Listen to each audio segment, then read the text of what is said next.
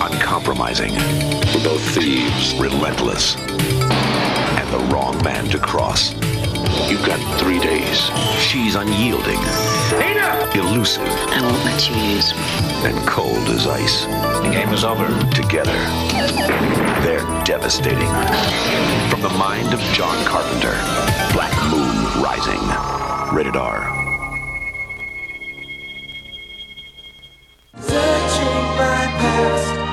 things that I've seen. Is it my life or just something I dream? Resume. Noun. 1. A summing up. Summary. 2.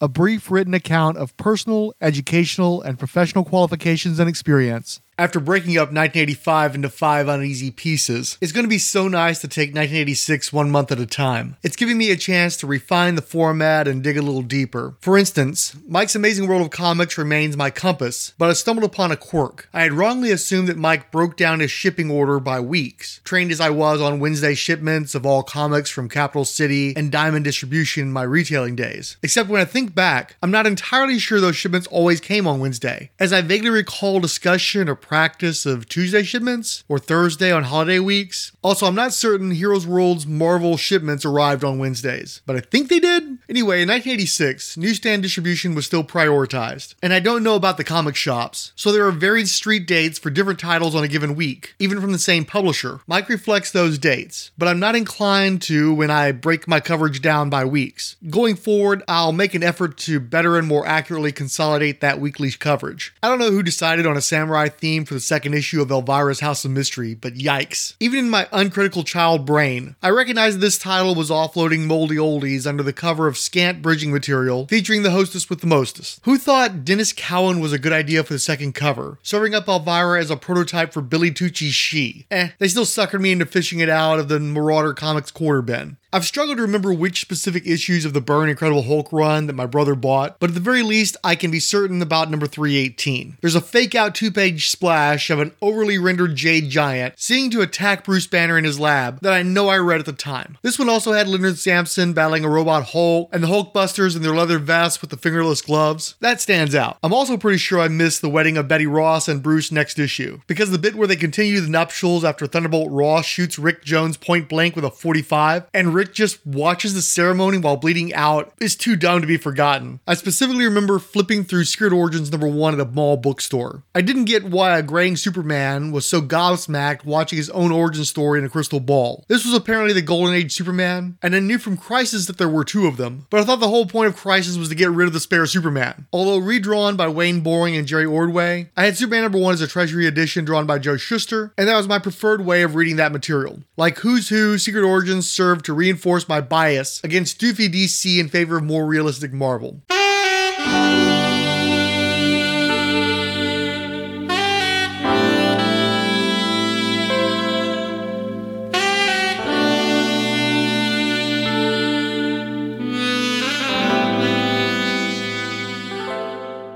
I covered a lot of television from this period already, but the looser monthly schedule gave me breathing room to dig up some more stuff. I was never one for weekday television. Like most people homesick, there was a decent chance I'd tune in to The Price is Right for a little bit. I didn't have much knowledge of consumer pricing outside comic books, action figures, penny candy, and Virginia Slims, but you can't fault the presentation. Bob Barker was as genuine as game show host Scott, and they didn't call the lady presenters Barker's Beauties for nothing. Who doesn't want to spin a giant wheel with dollar signs on it? If you're in hell and have to have cheesy music loop to infinity, you could do worse than The Price is the Right theme. If Wikipedia is to be believed, Lifestyles of the Rich and Famous had a daytime network slot in 1986. I always remember it in weekend afternoon syndication, but I guess this was a decade where CBS might give unapologetic avarice a spin. I always found its opulent displays tacky and disgusting, while Robin Leach's tawdry English accent came off creepy. I'd much rather dive into a Gilligan's Island rerun on UHF. For some reason, both my mother and grandmother ran the table on ABC soap operas. I'd visit family friends that could turn a channel, but especially after my grandmother's early retirement from the hospital cafeteria with a bum ticker, she'd just start with Ryan's Hope and stay planted on the couch with her tab and cigarettes. At least that one I vaguely recall, unlike Loving. All my children had Queen of Daytime Susan Lucci as Erica Kane, though David Canary's dual role as the mean Adam Chandler and his meek twin brother Stuart stands out in my memory. Debbie Morgan had such a pretty smile and turned up in a lot of non soap, TV, and movie roles when I was growing up. Cliff Warner always struck me as a wax figure come to life. I don't know how competitive soap operas on the same network were, but at least to me it felt like One Life to Live had middle child syndrome. Erika Slezak was on there forever. Lucci got all the kudos, but to me, the late Andrea Evans as Tina Lord was the bigger minx. Six actresses played the role, including Kelly Maroney from Chopping Mall and Night of the Comet, but Evans owned it. While All My Children was competitive, General Hospital seemed to be the big dog of ABC daytime, and I understand is still being produced today. Having come out of hospital work, both my mother and grandmother especially gravitated toward it. Plus, the early 80s was dominated by Luke and Laura chatter. Future white queen Finola Hughes and her English accent made an impression. None of these soaps ever got my full attention, but I'd dip in for segments in between reading and play. Afterward, I might stick around for Phil Donahue, the only tabloid talk show in those pre Oprah days. There wasn't much happening in prime time that we haven't already covered. I think I caught an episode of The Redd Foxx Show before its swift cancellation. Nobody was looking for Archie Bunker's place with Fred Sanford subbed in, I guess. The cute kid was played by Pamela Segall, who did an episode of everything back then, but I probably remember her best from Night Court. Meanwhile, both the TV sitcom adaptation of Stir Crazy, which I only recall for the Patti LaBelle theme song, and the Dirty Harry on estrogen drama Lady Blue got canceled. The quasi continuation of The Enforcer, with notorious football jerk Fred Dryer as Rick Hunter, would continue to be television's favorite wannabe Eastwood. Two escaped convicts wanted for murder, a crime they did not commit. Captain Betty Phillips, under orders from Washington to apprehend them. The real killer, a man with a tattooed hand, still walks free. Two nice guys with a price on their heads who just want to go home. I can't sit here while I to the polluted air. Walking on the wire, running out of time. There's no room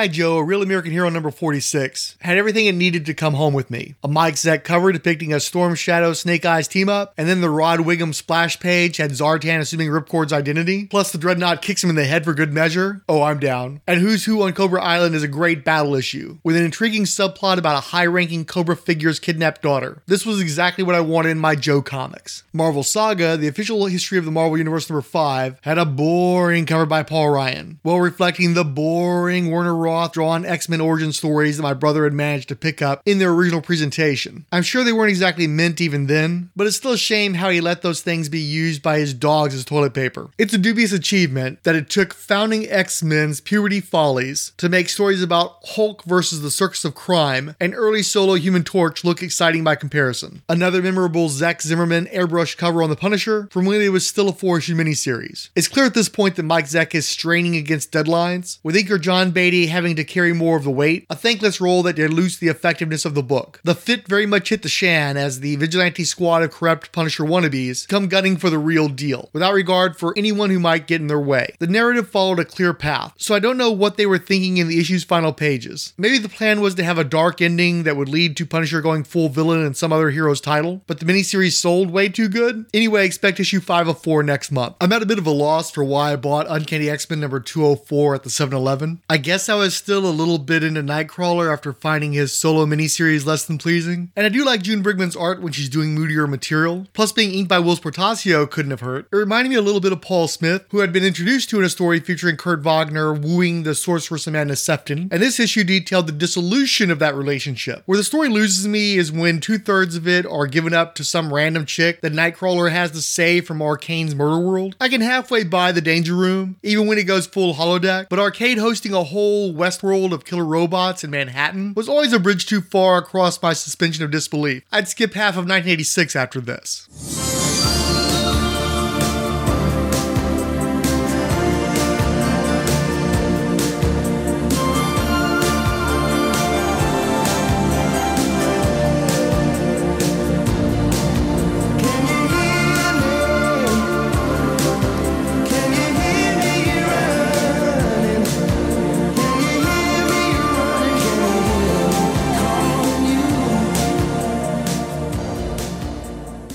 I still wasn't fully embracing popular music going into 1986, but some tracks broke through. Sly Fox's Let's Go All the Way, Tina Turner's One of the Living, Starship's Sarah, Mr. Mister's Kyrie, Whitney Houston's How Will I Know, Sheila E.'s Love Bizarre, John Mellencamp's R.O.C.K. in the USA, and James Taylor's cover of Every Day managed to pierce my bubble. Being the nuke-fearing, red-baiting 80s, I found Mike and the Mechanics' Silent Running on Dangerous Ground especially evocative. Elton John's Nikita was likewise timely, and remains a pleasant jam with a nice video. I reacted strongly to Heart's self-titled album overall, and was a big fan of their hit single These Dreams, which charts this month. INXS is What You Need came out, but I'm not sure that I was listening to it at the time. I don't think their Listen Like Thieves album got a lot of play in Houston, and suspect that when Kick broke big in 1987, their radio reached back to the single. I could be wrong, but I remember an absolute onslaught of INXS going into 1988. The Bangles album Different Light was released this month, with Manic Monday the debut single. An excellent start to a string of hits. I didn't have the CD myself, but my father did, and I happily dubbed a cassette copy off of him in the 90s. On the countryside, I recall Kenny Rogers' Morning Desire, Dan Seals' Bop, George Strait's You're Something Special to Me, Merle Haggard's I Had a Beautiful Time, Anne Murray's Now and Forever You and Me, and Alabama She and I. The number one hits of the month were Lionel Richie's Say You Say Me, and Dionne Warwick and Friends' AIDS benefit charity cover of That's What Friends Are For.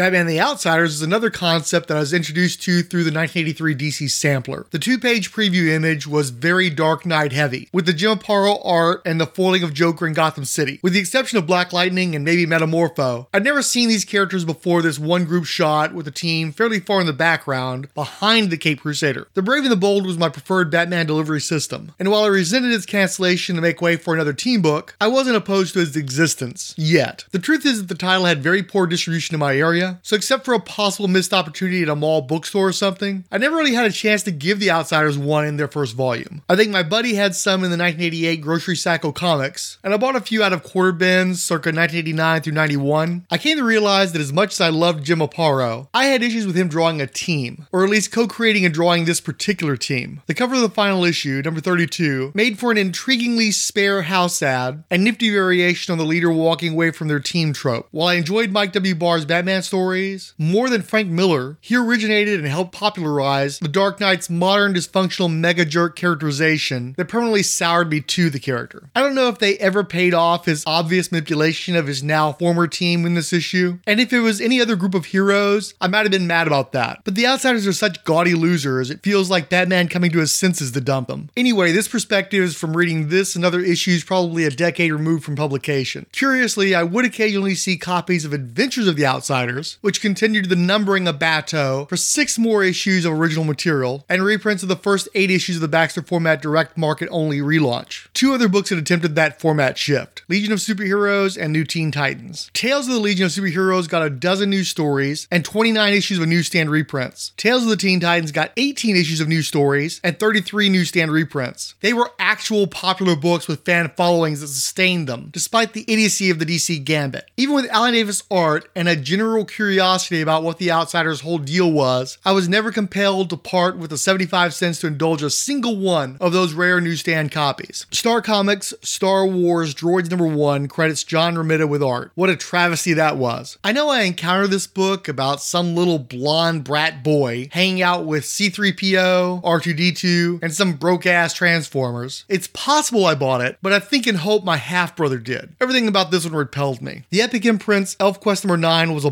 episode, with the characters mostly in a few locations talking about their past, plans, and so on. I know that I read it, but I didn't invest enough to retain much, which is probably why I wasn't a regular reader. The art was pretty, the premise was fine, and I think I liked that there were a lot of words. More bang for the buck, right? I recall flipping through Thor number 365 through 366, part of the well remembered Frog Thor arc, but my disinterest in the Thunder God and having missed the first chapter had me leaving it on the shelf as a novelty. I was talking with someone the other day about why the creative team that launched X Factor were dumped well within the first year of the title. I think it was an editorial dispute with Jim Shooter over the reveal of the big bad of the overall arc, but also I know I read number three out of Mutant Obligation, and there's yet another issue where my recollection of the story and its emotional resonance are absolutely nil. Plus, this was the one where they got rid of all the beast's animalistic body hair to restore him to his roots. He won't be played by Nicholas Hoult for decades, so nobody but Bob Layton wanted that. I was introduced to Firestorm in the first DC sampler, and I became more familiar with the Nuclear Man in the Superpowers cartoon, but I didn't have a lot of exposure to him in comics. Someone had the idea of doing a multi issue crossover with another hero of the new DC, but I missed the first part in Firestorm number 46, so I was a bit lost in Blue Devil number 23. It had a classic Marvel style Paris Cullins' Gary Martin cover, so I went in expecting a George Tuska fill in, but it was still Alan Kupperberg. While that's certainly the better option, I was getting a bit tired of Kupperberg, and the brittle inks of Bill Collins didn't help. This is the one where the heroes fight thanks to an illusion where Firestorm sees Blue Devil in a more demonic form, and it's not hard to think how much better Cullins would have pulled this off. Also, it's a supervillain team up with only the Bolt representing Blue Devil, and the rest are lesser lights from Firestorm's Rose Gallery, a risible lot. I think I liked this Slugfest as a kid, but not in a rush to revisit today. Peter Parker, the Spectacular Spider-Man number 113, had some nice art by Bob McLeod, and a story about that time Aunt May dated a more elderly Bernie Goetz, whose subway vigilantism came home to the senior center in the form of gangbanger terrorism. I do wonder what dark secrets we never learned about Uncle Ben, because Meg just goes from one bad bow to the next. Peter David was still trying to make this the rip from the headlines gritty Spidey title, but I was finding my interest waning in the post Sin Eater stories. I skipped the following month's fill in issue.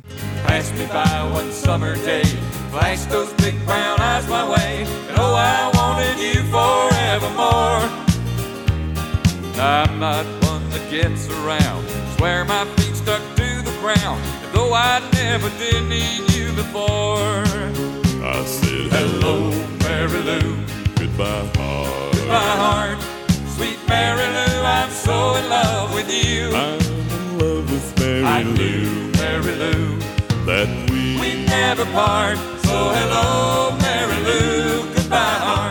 original Howling movie poster scared the dickens out of me, with its claws tearing through an unknown material, while a woman's screaming mouth can be seen underneath. I don't know how or why I was exposed, but it was scarring. It was not, however, the first film in that franchise that I would see. Howling 2, Your Sister's a Werewolf, got a limited release in December, but I bet most people saw it as a swift turnaround to VHF and UHF television. I'm not sure which it was for me, but I know that it was one of my early horror movie viewings after actually seeking out that genre instead of cowering before it. And it was a good choice because it is indeed horrible and not remotely scary. Sybil Danning's breasts and a werewolf orgy are both prominent, but it's too incompetent to be sexy either. And I'm sure some edits and blurring would have allowed it on late night basic television. It's extremely boring nonsense and features the Captain America from the 1970s TV movies. But the main thing that sticks with me is the earworm of a goth new wave theme song. I think is the best thing about the entire franchise. I think we caught Black Moon Rising at the Dollar Show, but it might have been on VHS a year or so down the line. It's a little known action thriller about a heist involving a supercar that can jump between buildings. Yeah, I know that's a barely notable aside in the Fast and Furious franchise, but we actually felt the need to explain the science fiction physics of the feat back in the day. Tommy Lee Jones is the driver, Linda Hamilton the femme fatale, and Robert Vaughn the villain, with Bubba Smith as the heavy. I haven't revisited it in years, but I recall liking it, and the story was by John Carpenter. Might be worth digging up. The Clan of the Cave Bear, Daryl Hannah's follow up to Splash, was a notorious flop. The dialogue free, painted caveman epic earned back only one ninth of its budget, but the imagery was indelible. I want to say they showed this in class one day, probably an in service, or babysitting before grades came back ahead of the summer. If you can believe it, Iron Eagle preceded Top Gun rather than ripping it off, and they managed to put up three sequels over the next nine years. These things always seem to be on UHF Sundays, but never sucked me in. So weird to hear Queen's One Vision in a trailer And not only isn't it Highlander, but that hasn't even come out yet. Down and Out in Beverly Hills is an interesting one. I'm not sure if we saw it theatrically or on VHS. It was the first movie I watched with Richard Dreyfuss, Bette Midler, Nick Nolte, or Elizabeth Pena, all of whom would frequent the rest of the decade's viewing. Plus, Little Richard had a small role. It was a hugely successful comedy with surprising queer and trans representation for the time, and it seems to have gone right down the memory hole. I remember the mad parody better than the actual film, and I doubt it's come up in a conversation for over 30 years. Speaking of Little Richard, he joined Chuck Berry, Elvis Presley, Sam Cooke, Jerry Lee Lewis, Ray Charles, the Everly Brothers, James Brown, Buddy Holly, and Fats Domino in being the first musical acts inducted into the Rock and Roll Hall of Fame this month. I didn't cheat and I didn't lie, so her leaving took me by surprise. Just a note on the table saying we're through. At first I went crazy, so it took me some time, but I finally read between the lines. It's not what I did, it's what I didn't do.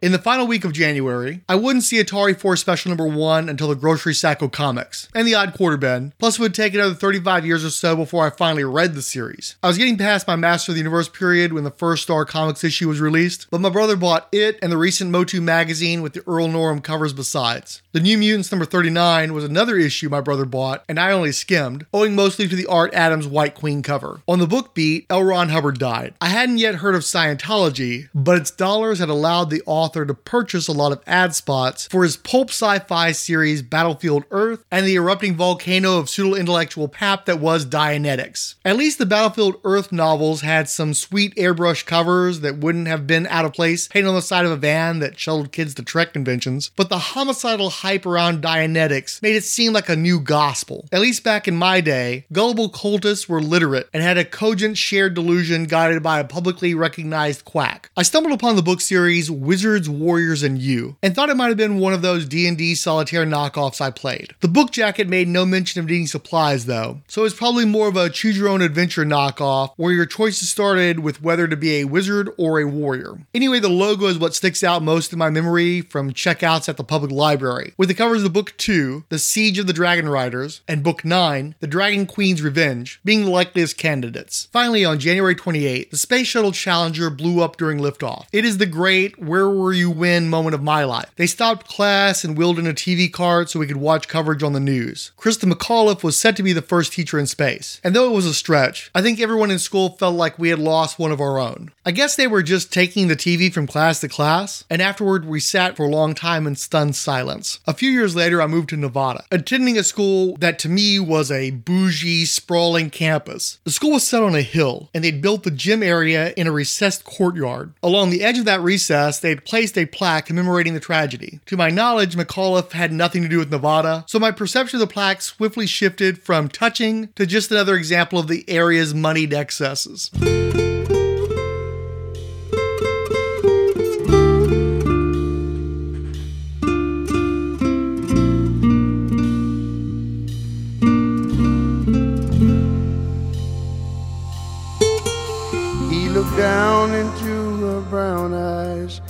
Said, Say a prayer for me. She threw her arms around him, whispered, God will keep us free. They could hear the riders coming. He said, This is my last fight. If they take me back to Texas, they won't take me back alive.